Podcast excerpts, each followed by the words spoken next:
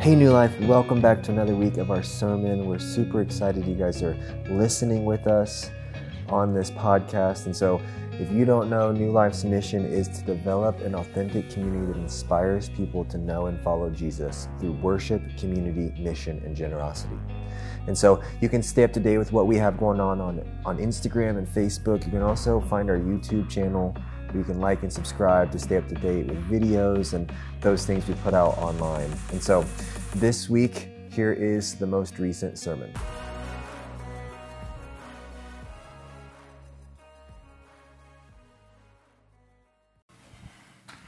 Good morning, New Life family. Great to see each one of you here today. How's everybody doing? Pretty good? See some red jerseys worn with pride. Excellent. We had a good game yesterday. That felt good, huh? Uh, I saw some memes going around of somebody with a saw, like just getting ready to cut my ankle off for Patrick Mahomes. I don't know if we want to go that extreme, but uh, it was pretty funny. And uh, man, we might need to just pray for him this week. We've got to have him healthy for next week, whoever we play. So uh, that was a fun game to watch. And today we are continuing our series on spiritual wellness. So it's hard to believe, but this is the halfway point of seven weeks. It's our fourth week in spiritual wellness. And you might ask, why is spiritual wellness important? And the, the quick answer is just so that we can grow closer to Jesus. Relationships with, with anyone are, are extremely important. Of course, with God is the most important. And if you've ever been yearning or searching for a relationship with somebody. Sometimes uh, one of you might want it more than the other. That's not the way with God. And I was thinking of, of relationships in my own life. And, and 20, almost 27 years ago, Leanne and I met.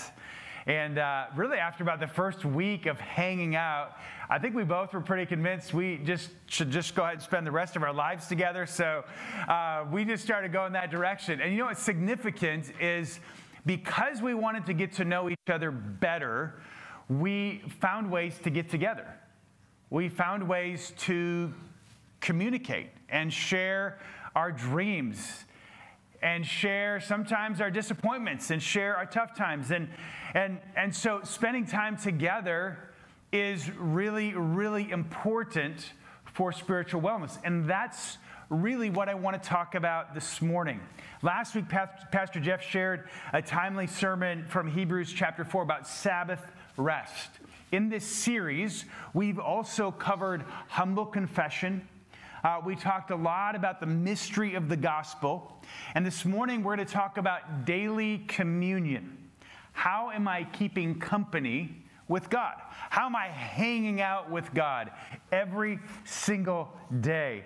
And uh, I use this in my Friday email, and I thought it, it, made a little bit of sense to me. I don't know if it makes sense to you, but we are fans of Kevin's Car Wash. I don't know if anybody else has a subscription to a car wash, but it is amazing. In fact, a couple, a couple days ago, Leanne called me and she said, Guess where I'm at?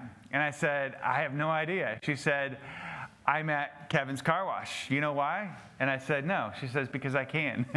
uh, go through every day if you want to. I love that. Uh, but I was taking the boys through, and I've noticed in our cars that if we go like weeks or months, I hate to say it, uh, between vacuuming and cleaning out our cars, they can get pretty bad. And even if you go and spend a ton of time one day, you still never get it really, really good. But when you go all the time, you get the, the little pieces everywhere, and that, that, that's beautiful. And I think the same is true in our own spiritual lives. Consistency is key. Spending time with God on a regular, a regular basis is very, very important. And so this morning, our big idea it's very simple, and I hope this is a very practical sermon for each of us this morning, and that is this we must spend quality time with God every day. And, and you might ask, why is this important? Well, one of the verses I want to go to is Mark chapter 1 and verse 35. And the context behind this verse is it's Jesus, and he has just begun his ministry. He had been baptized. He had been in the wilderness for 40 days fasting. He had been tempted by Satan. He came out and he began to do his ministry. He was teaching, he was he was calling his disciples and he was performing miracles. And if you read the beginning of, of Mark chapter 1, you'll find out that the people begin to hear about and to experience his miracles, and they begin to just come together. In fact, verse 33 tells us the whole city was at his doorstep. And so, what did Jesus do with this, this much opportunity for ministry? Look at Mark chapter 1 and verse 35. He rose very early in the morning while it was still dark. He departed and went out to a desolate place where he prayed.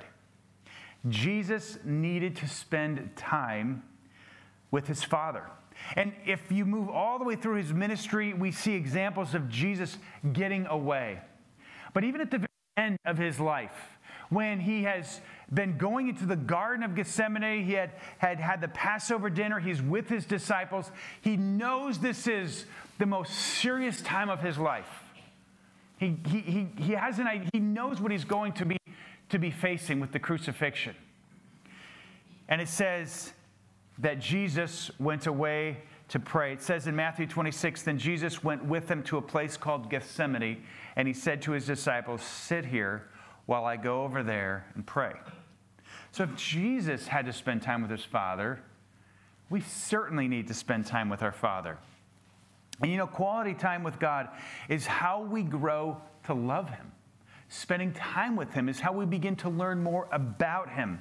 James says, Draw near to God, and He will draw near to you.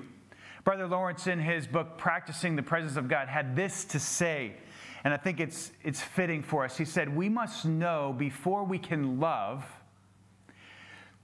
in order to know God, we must often think of Him. And when we come to love Him, we shall then also think of Him often, for our heart will be with our treasure. So as we spend time with Him, our love for Him grows. So this morning I want to go to Hebrews chapter 4. This is actually a continuation from the passage that Pastor Jeff talked about last week with our rest and Sabbath rest and the, the idea of salvation rest, the writer of Hebrews talks about, and a submission rest, and then a kingdom not yet rest. So what we're going to do this morning is we're going to talk about, like the writer of Hebrews says, Hebrews says, have rest and then spend time with God. He goes right into the beauty of the scriptures. And so we're going to talk about the Word of God and why it's important to read the Word of God every day. Then we're going to talk about meditation and meditating and thinking about Jesus and how healthy that is for our soul. And then we're going to talk about prayer and how important it is to pray to God. I think there are three parts to spending time with God every day. I see this in the book of Hebrews. I'm going to tell you, you are going to have to nurture your own relationship with God. This is helpful for you, I hope. Uh, but, but don't just take exactly how I say it, but allow God to work through this. And I think it's important to spend time with God every day. I think it's important to meditate on the gospel of Jesus every single day. And it's important to pray every single day. And when we do this, I think our spiritual life will certainly grow. So let's talk about prioritizing time in the Word of God. Hebrews chapter 4, he says this. After talking about rest, he says, For the Word of God is living and active, sharper than any two edged sword, piercing to the division of soul and of spirit, and of joints and of marrow, and discerning the thoughts and intentions of the heart. And no creature is hidden from his sight but all are naked and exposed to the eyes of Him to whom we must give account. The Word of God is very powerful. And, and what is this writer talking about when he talks about the Word of God? We know from context, the writer of Hebrews is referring back to Psalm 95. If you look at chapter 3 of Hebrews, you will see him quoting from Psalm 95. We know this was written by God, the Holy Spirit. And it was a living word as the psalmist wrote it, as the writer of Hebrews writes it down, and it's a living word as we receive this today. In verse 11, we read the writer of Hebrews wants them to avoid what happened to Israel. What happened to Israel? Well, they fell into disobedience in the wilderness. They had been delivered from Egypt. If you remember the miracles of the plagues, remember when, when Israel was in Egypt and Moses went before Pharaoh and all of these plagues, the 10 plagues, one after another came. Finally, Pharaoh allowed Israel to go and they leave. And they, they had an incredible deliverance from this bondage. You might remember the story of the Red Sea. They come up to the Red Sea, miracles.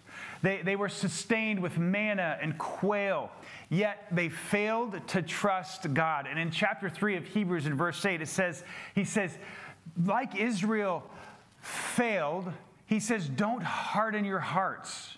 He says, Don't go astray. He says in verse 12, Do not fall away with an evil, unbelieving heart. So he is quoting the scriptures and he's saying, This word of God is active and it, it pierces into our hearts and exposes us so that spiritually we, we are wide open before God. And th- this is a very vulnerable state, and God lovingly takes us here. So you might ask yourself, well, what is the Word of God? And, and I think Peter describes it really well in 2 Peter.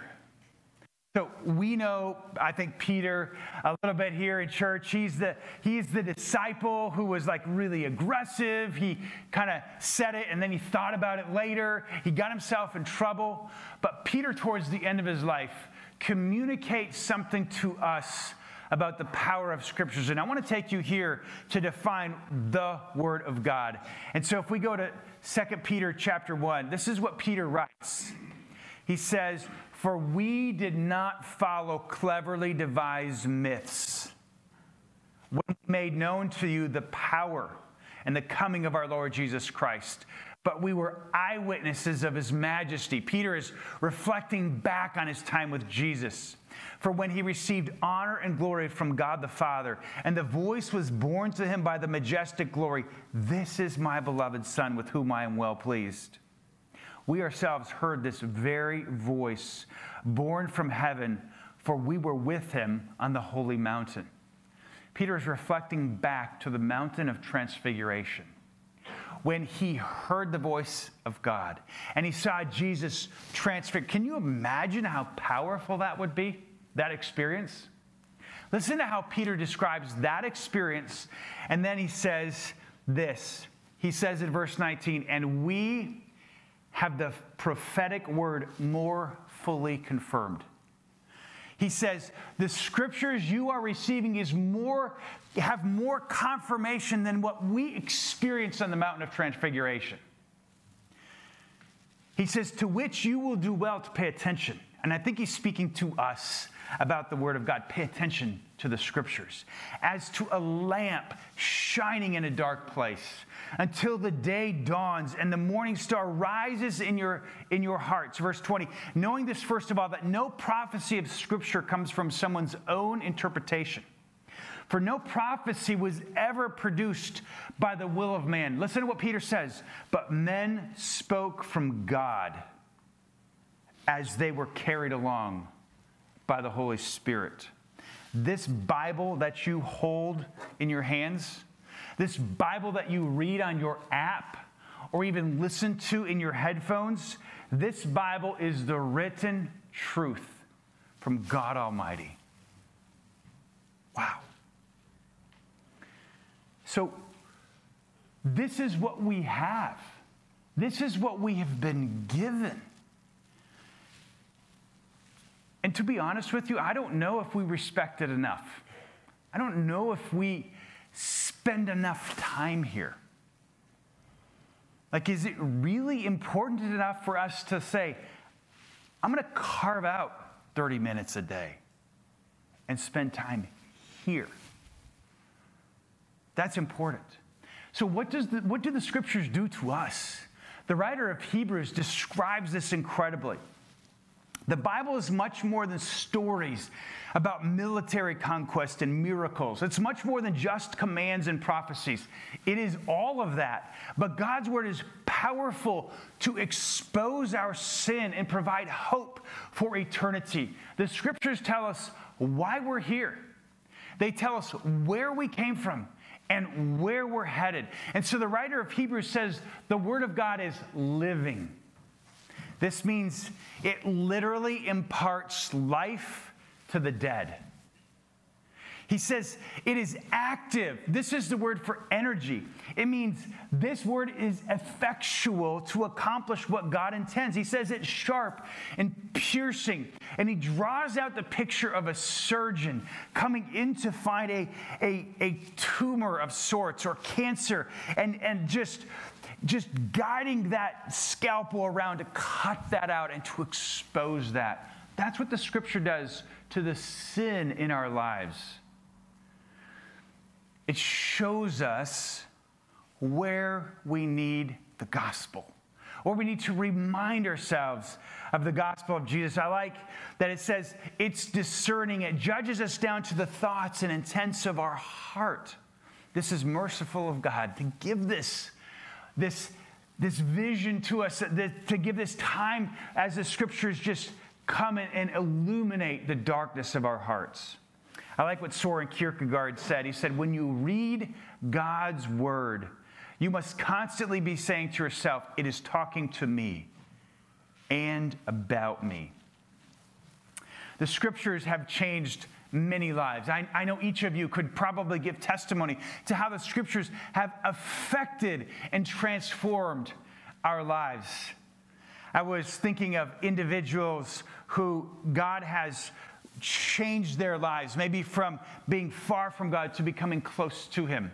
If you've helped your kids on any elementary science projects, you might be introduced to, to Francis, Sir Francis uh, I want to say Collins, but it's not it. It's Sir Francis Bacon.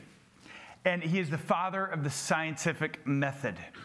He was always an individual who was, was questioning antiquated systems. He was a genius. At age 12, he began college. And this is what he has to say. He says, God has, in fact, written two books, not just one. Of course, we are all familiar with the first book he wrote, namely Scripture. But he has written a second book called creation.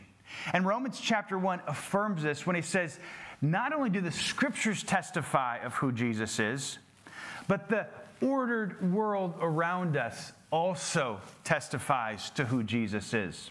And the other Francis is Francis Collins, and he discovered genes causing genetic diseases. He was an atheist. He was in charge of the National Institute of Health for more than a decade. Incredible story. I would challenge you to, to, to, to learn more about his story if you can, but this is what he has to say, and he's still alive today. He said, The God of the Bible is also the God of the genome. He can be worshiped in the cathedral or in the laboratory. His creation is majestic, awesome, intricate, and beautiful, and it cannot be at war with itself. In his discovery, he, he came to the point where he realized there is so much intention to the, the world in which we live. There must be a God. And he, he's revealed himself to us in the scriptures. So I hope you agree that it's important for us to spend time in the scriptures. This is God's word to us. And you might be here today thinking, I want to, but it's, it's hard. I mean, where do I start? What does it mean? How do I get there? We want to help you. Um, there's a QR code you could click, and this goes to a page on our website that is about devotions. And there's a video on there to help you learn how to navigate through YouVersion. Uh, there are some scripture passages on there that we as an elder team have come up with. Just we think are 30 really important passages. If you say, hey, for 30 days, I want to read some really important passages, that's on there. There's some helps to like how to have a quiet time. Um, if you can't catch the QR code, you can go to our Connect page and it says devotions there. Uh, you can click on that you can find it on our website. We want to help you spend quality time and learn how to read the scriptures. Uh, we think it's really important, and I think obviously, uh, if you're here, you probably do also. So, spending time in communion with God, it's important to read the scriptures. They're God's word to us. But I think it's also important for us to reflect on the gospel of Jesus, to take a few moments as the scriptures expose us, as he says in verse 13, for who we are spiritually, it might leave us in a place of like, oh, wow, this is like, I'm feeling almost hopeless. And this is when we remind ourselves of the gospel of Jesus. Hebrews chapter 12, later on, he says, looking to Jesus, the founder and perfecter of our faith who for the joy that was set before him endured the cross, despising the shame, and is seated at the right hand of the throne of God. So once we go to the Word of God that is living and sharp and piercing and discerning, we must look to Jesus. Martin Luther talked about this passage, and this is what he said. He said, After terrifying us, the apostle now comforts us. After pouring wine into our wounds, he now pours in oil. And we read in verse 14 of chapter 4, he says the word of God is discerning and sharp and living. And then he says, Since then, we have a great high priest who has passed through the heavens, Jesus, the Son of God. Let us hold fast our confession. I think it's important for us to remind ourselves every single day that Jesus is sufficient to forgive our sins. We have to remember this.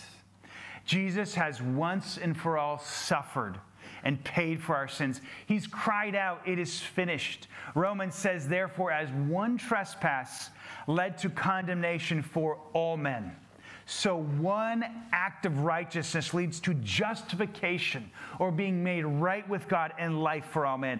For as by one man's disobedience the many were made sinners, talk about Adam, so by the one man's obedience the many will be made righteous. As we read the scriptures, it exposes how awful we are. We have to direct our attention to Jesus, who has sufficiently covered our sins. Isn't that amazing?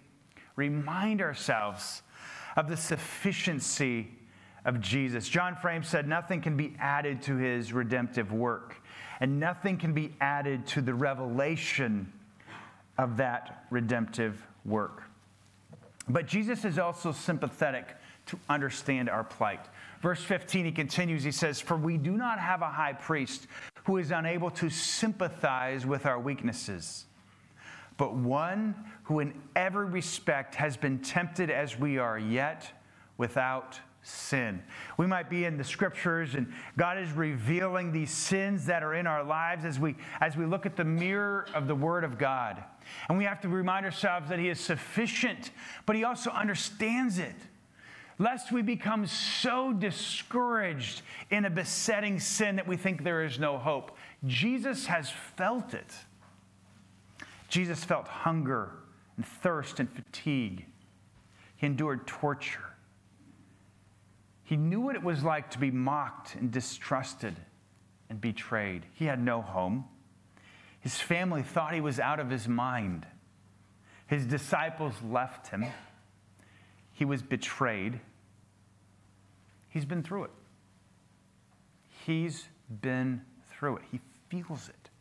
And he's here for us having a friend who understands what we've been through is so meaningful, isn't it?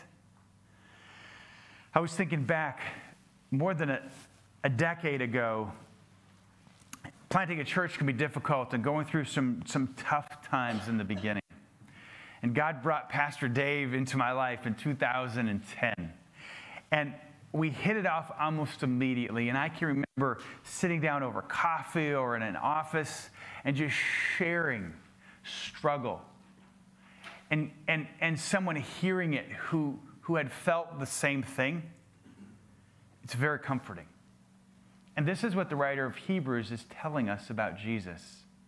He says, He gets it, He gets us. He feels the pain we feel. And so, as we consider time with Jesus every single day, I think it's important to read the scriptures. And I think it's important to, to pause and just reflect on who Jesus is as our sufficient Savior, as our sympathetic high priest. What would it take for us to pause and reflect on Jesus as a type of meditation? When I am tempted towards shame, I must remember that his forgiveness is sufficient. When I am tempted to feel lonely or forgotten, I must remember that Jesus has felt the same. So we, we spend time in the Word, we think about Jesus, I hope, on a daily basis. And the final thing is prayer. So the writer of Hebrews gets to verse 16 and he tells us this, this incredible promise. He says, Let us then, with confidence, draw near to the throne of grace so that we may receive mercy and find grace to help in time of need. Prayer is so important, but isn't it difficult? I mean, if you're like me, I can start praying, and 10 seconds later, my mind is like, whoop, over there. Doesn't that happen sometimes? It's like I have all the greatest intentions to have calluses on my knees, and it's not happening. Prayer is tough. And I know it's like the easiest thing for a pastor to preach up because every single one of us is like guilty as charged. I mean, how many of you would say, oh, I think I might be praying a little too much? I mean, that just doesn't happen, right? Prayer is so difficult. And then it's like, what do I even pray? How do I pray? So, I want to provide some help and encouragement to come around you because prayer is so important. And sometimes we have the best intentions we draw blanks. We start daydreaming. We might even feel more distant after we pray. We have distractions. We have schedules. We have sins sometimes, and it's like, oh, I, I just can't go before him right now. So let's, let's think about this because the writer of Hebrews graciously says we can have confidence to draw near to the throne of grace. And can you think about this for a second? I mean, imagine if we were to be physically ushered in to the throne room of God, what, what, would, you, what would you say? Like, hey, uh, can I get a new car? Can I? No. I mean, we would be on our face. I mean, isn't, isn't that how we would approach him if we were in his presence? I mean, we would just be humbled. And, and this might help us in our approach. At the same time, he does lovingly want us to ask for our requests. He lovingly wants to bring our confession to him. He lovingly wants us to worship him. So, the writer of Hebrews is telling us to boldly enter the throne room. Oswald Chambers put it this way We tend to use prayer as a last resort, but God wants it to be our first line of defense. We pray when there's nothing else we can do, but God wants us to pray before we do anything at all. Most of us would prefer, however, to spend our time doing something that will get immediate results. We don't want to wait for God to resolve matters in His good time because His idea of good time is seldom in sync with ours. So, a few days ago, we had an elder meeting, and Pastor Dave opened it up with a challenge for each of us, and he talked about prayer. And it was super meaningful to my heart. So I asked if I could share it with you all this morning. And of course, he said, we can. And so I, I want to help practically on how we can pray because distractions come. And he used something called focus definitions that I thought have been very helpful. And in the few days, it's been helpful for me also. So um, I think there's four parts to prayer. Pastor Dave uh, has mentioned this, and, and, and there's no like perfect prayer. Um, we have the Lord's Prayer, which takes about 25 seconds uh, to get through. And, and I want to walk through this a little bit with the Lord's Prayer. And he begins his prayer by saying, Father, hallowed be your name, your kingdom come. And I think this is some worship. And I think worship should be a part of our prayer life where we praise and thank God, like, wow, God, you are amazing in your creation and you are amazing in your provision. Thank you, Father, for what you do for us and what you've done for us. But isn't it quick for our minds just to kind of just, just bounce off to, to, different things. And so these focus definitions worship is bowing ourselves down before the greatness of God with humility and, and submission. And so you might just literally pray this Lord, I bow myself down before your greatness with humility and submission. Lord, uh, I want to give loving expressions to you for who you are and what you have done. And I've included these on the app, if you, if you wanted to, to use these in your devotional time, they're, they're centering prayers to help us worship. Worship is important, but intercession is important. Asking God to meet needs and desires. And so, as you spend time with Him, maybe you take a moment of your prayer life to say, Lord, I, I have some needs of my heart. I, I, I, I have a friend who needs healing. I want to pray for this person. I want to intercede on their behalf. Or maybe I have a job offer. Do I take it or do I not? Lord, please help me understand what it is. And he says this in his prayer, Jesus' prayer. He says, Give us each day our daily bread. This is a prayer of intercession, of need that we might have. And so, intercession is a person with a regrettable need, burden, or affliction going to the Lord with the conviction that he is the only one who can meet it. It is making requests and expressions of our concerns to God for ourselves and for others and for our world. We're called into this opportunity to bring this before God. And you could use these focus definitions just to help bring our mind towards interceding. The third, the third part of prayer is confession and repentance. It's acknowledging our sin. This is super important. In Luke chapter 4, Jesus said, Forgive us our sins as we ourselves forgive everyone who is in, indebted to us. What does this mean? It means we agree mournfully with God about our sin, admitting with regret that it is wrong.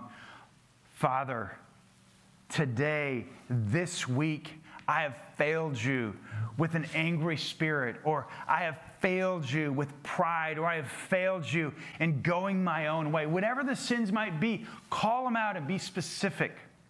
Confession and repentance, and these focused definitions can help also. And then he includes warfare prayers, and I think this is important. We are called to use the armor of God against temptations. And he says, he prays, he says, lead us not into temptation, but deliver us from evil. The world in which we live is not easy. And there are temptations like, like arrows from the evil one that come at us from all directions. What if our prayer life included worship and intercession and confession, and also included this time of praying for strength against the evil one? I think it's important every day to make time to take up the shield of faith and to hold off the attack from the evil one. So, how can you and I take time to worship, to intercede, to confess, repent, and pray against temptations? I hope this is something that becomes a part of your daily routine. I also want you to know that as a church, we pray every week, Wednesdays at noon. Every one of you are welcome to join us. It's a pretty simple setting. We play some music for 15 minutes. We read a scripture and we go right into prayer for 30 minutes. So if you give us a prayer request, we pray about it. We are very serious about praying for every request that comes in here. And then for the final 15 minutes, it's just a quiet time for you to meditate, to pray, to read, and to spend time with the community of believers in prayer. I understand schedules are tough and, and can be difficult. And of course, you can pray with us uh, we have a prayer team. You can send a, a, a, email into info at newlifekc.org if you wanted to be a part of that prayer team. You can receive these requests on a weekly basis. And so wherever you are, you can pray as a church for the church. We think prayer is really important. And, and I think it's an important part of our everyday life. So I'm going to wrap this thing up this morning. I want it to be practical. I want to challenge each one of us here today to carve out time every 24 hours, to, to schedule if we need to, to say, God, this is your time. I'm going to commit to reading the scriptures. I'm going to commit to reflecting on Jesus, the whole reason we exist and are here. And I'm going to commit to spending time in prayer every single day. I wrote down in my notes some accessories. Um, to accessorize our time with the Lord. I don't even know if this is a good thing or not, but we have some girls in our house who like to accessorize. I have no idea why I'm going here right now. Okay, but I like to have a good chair. I like to have a couch. I like to go outside if the weather's nice. I like to sit in a certain place. I like to have a lamp on. I like to have it comfortable. Find a place you enjoy to go to spend time with God. Maybe it's a coffee shop. Maybe it's your living room. I don't know where it is, but find a place where you meet with God every single day. So, a couple questions for reflection, and Mike's going to wrap us up in a time of communion. How can you improve your time in the Word of God as you think about it? Could you take some time every day to reflect on Jesus? And how can you spend more time with God in prayer? As we consider our spiritual wellness, I think spending time with God every day is essential. So, Father, as we're here today, I pray that you would continue to to grow us. I pray that we would take the steps necessary to spend time in your word, to reflect on, on who you are as our sympathetic high priest, our sufficient Savior. And that prayer would become a regular part of our lives every single day. In Jesus' name, amen.